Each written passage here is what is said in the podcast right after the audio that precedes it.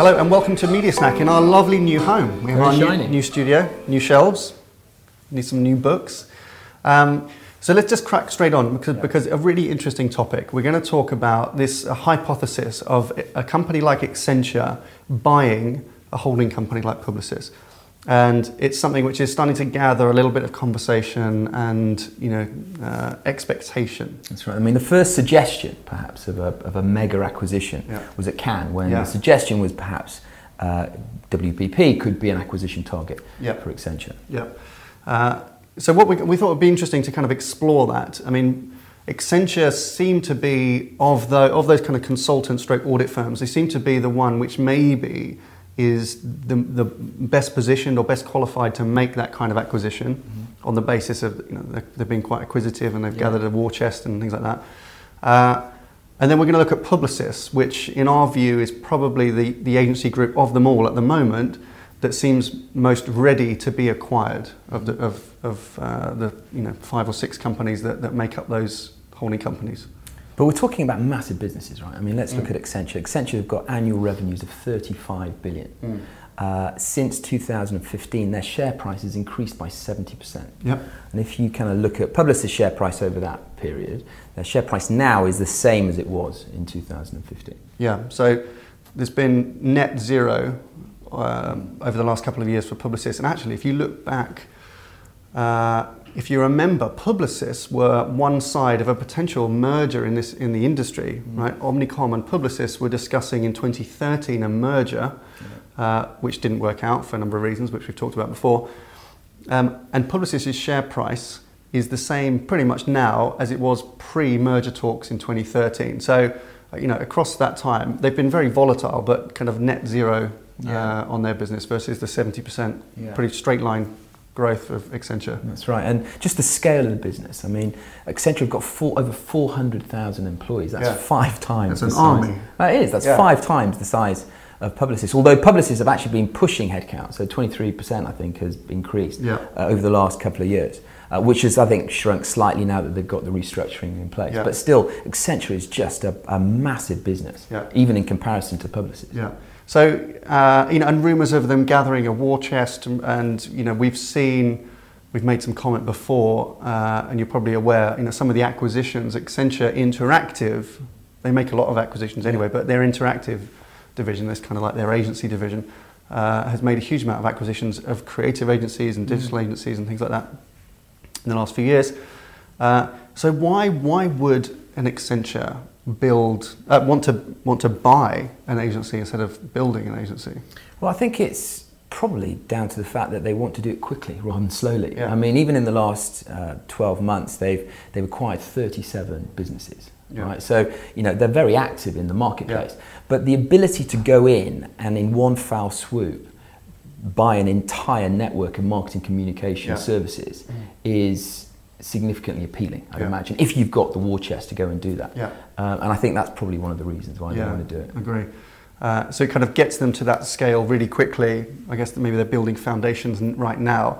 to build, to kind of create a Publicis is going to take them a lot of time. Uh, so you know, better just go and go and get it done. The other thing that's I thought was really interesting um, that I'd read recently, and I can't remember who it was that I'd read. So if it was you, please let us know because we need to credit you. Is that somebody was saying that, that um, you know average salary costs in an agency like Publicis or, or others uh, are far lower than than Accenture's average salaries, and particularly for their consultant salaries. So the idea of trying to build out uh, agency using Accenture consulting resource would basically make that the most expensive agency in the world. That's right. But actually, if you acquire, then you can keep your agency salaries comparable to agencies, not to consultants, to make them much more competitive. That's right. And you and you, you buy mm. everything you want and then Yeah. and then keep it and then discard the elements of that acquisition that perhaps are less useful to your kind of forward strategy. Yeah. Perhaps, perhaps that's what they're looking at. Yeah. So th- it does make sense. It does. It, you know, it seems like kind of a bit weird and wacky to think that one of these big holding companies is going to be bought, because we imagine we work in the industry. These are these are the giants of the mm-hmm. industry, but actually they're dwarfed by many other businesses. They're really not that big, and they're definitely open to acquisition. Yeah. The thing it would allow Accenture to do from a consulting or any cons- you know management consultant business is offer a, a much more end-to-end solution. You know, really, you've got the year of the CEO Yeah. and developing you know corporate strategy, all the way then down to you know the, the most finite, tiny pieces of execution in you know networks across the world. That's right.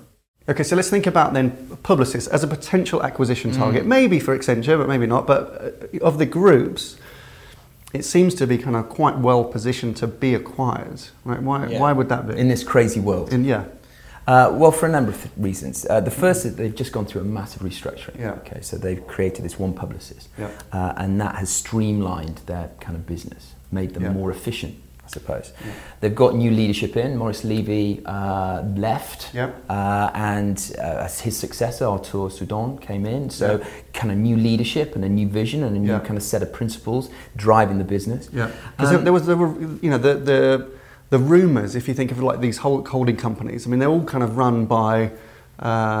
You know, very opinionated, highly competitive individuals, right? It have been, and the idea of them ever selling to each other Yeah. always seemed ridiculous. That's right. um, which is why the, the, the Publicis Omnicom merger was such a kind of crazy Yeah. idea because you just, and that's why it fell apart Yeah. because they couldn't decide who was going to be in charge. Yeah, that's right. With Maurice having left Publicis and fresh leadership, that's got to make it them Perhaps more potentially appealing. open. Yeah. Absolutely. And you've also got to remember that, you know, Publicis Group, or certainly the media part of Publicis, came out of 2005 really struggling. You know, of all of the holding groups, they were the ones that, that uh, probably took the bloodiest nose Yeah. at the back of Media Palooza. Yeah. Um, so, yeah, I mean, you know, from those perspectives, you know, they are perhaps primed. Yeah, and and you know, talking about the merger as well, you'd imagine, even though that was in 2013, so we're kind of four years on from that, and that's gone really quickly, hasn't it? Um, you'd imagine that during that process, and remember that took nine months to kind of fall apart, and these businesses went through uh, a huge process of you know try, investigating in, integration. So back then, probably more so than any other group, they'll have a pretty good idea of, you know, really how good their network is, this Yeah. kind of scale and size of the operation, really have their diligence, have done their diligence, got their numbers together, have really interrogated the strengths and weaknesses of the business and also where potential synergies with a with a partner are going to be. So right. you know, within Publicis, amongst Publicis executives, there is a there is a, already an, an, a knowledge and an awareness, you know, and, Yeah. and maybe even an openness to, to collaborate and work and be integrated with other businesses. And they've got an amazing collection of brands within their portfolio. Yeah. You know, Saatchi's, BBH, Sapient. I mean, Yeah. these are these are, are power brokers within Yeah. the kind of marketing community. Yeah. So Publicis, the creative agency, is the biggest kind of asset in terms of network network they've got. So they're active in a, about 110 countries in the world. Uh, Saatchi's is about 60 something markets. Same with Burnett. Um, both Starcom and Zenith are around 50. They're active in 50 countries, and then you know that tails off somewhat. Sapient are in about a dozen markets, I think, and uh, and Digitas about 25. So, but they've got some real, not just some brilliant creative assets, some very famous and very prestigious Yeah. brands there, but real scale of scale of network. You know, if you think about something like Accenture wanting to execute around the world, Mm. they've got Publicis have got that uh, Yeah. network ready for them to do that. Okay, well argued. So, uh, is it going to happen? Uh, it will happen, but uh, something like this is going to happen in the next six, 12 months, I think, uh, pretty quickly.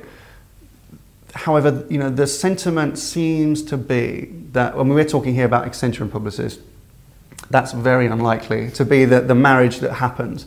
Um, just simply because, as we saw with the Publicis Omnicom merger in 2013, the cultural fit or the cultural misalignment, let's call it, between a big American company and a big French company was, I think, too big for them to get over. Yeah. Uh, and so, if Accenture are going to make an acquisition, they're not going to buy a big French group who might well resist that.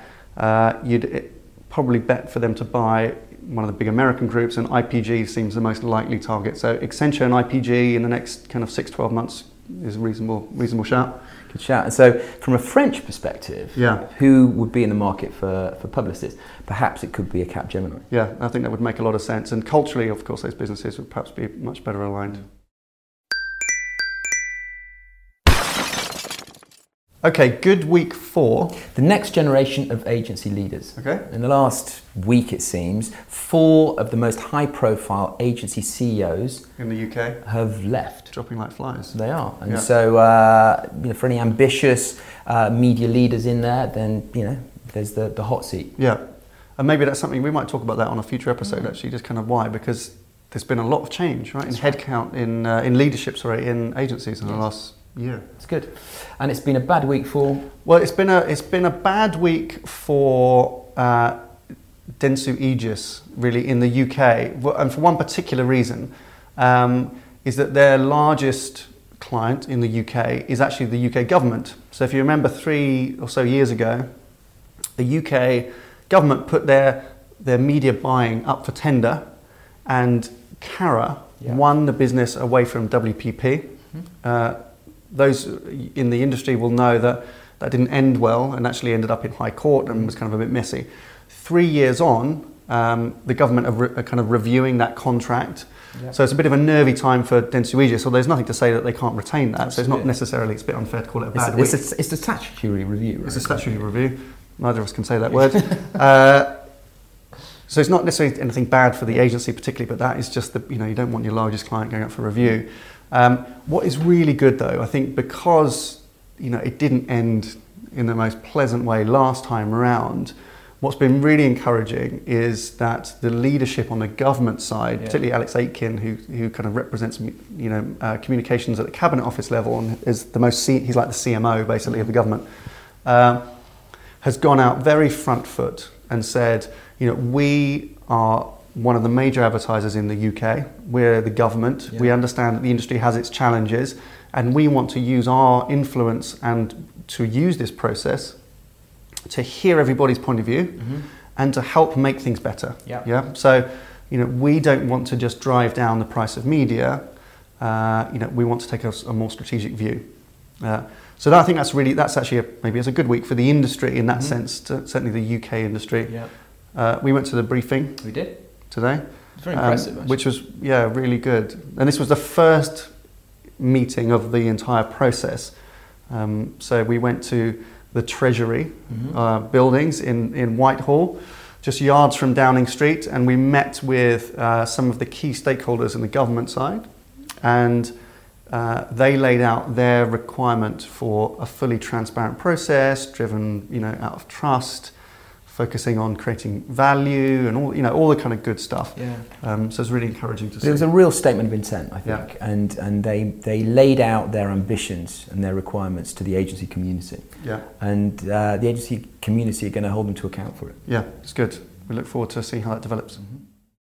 Okay, question of the week is an easy one, really.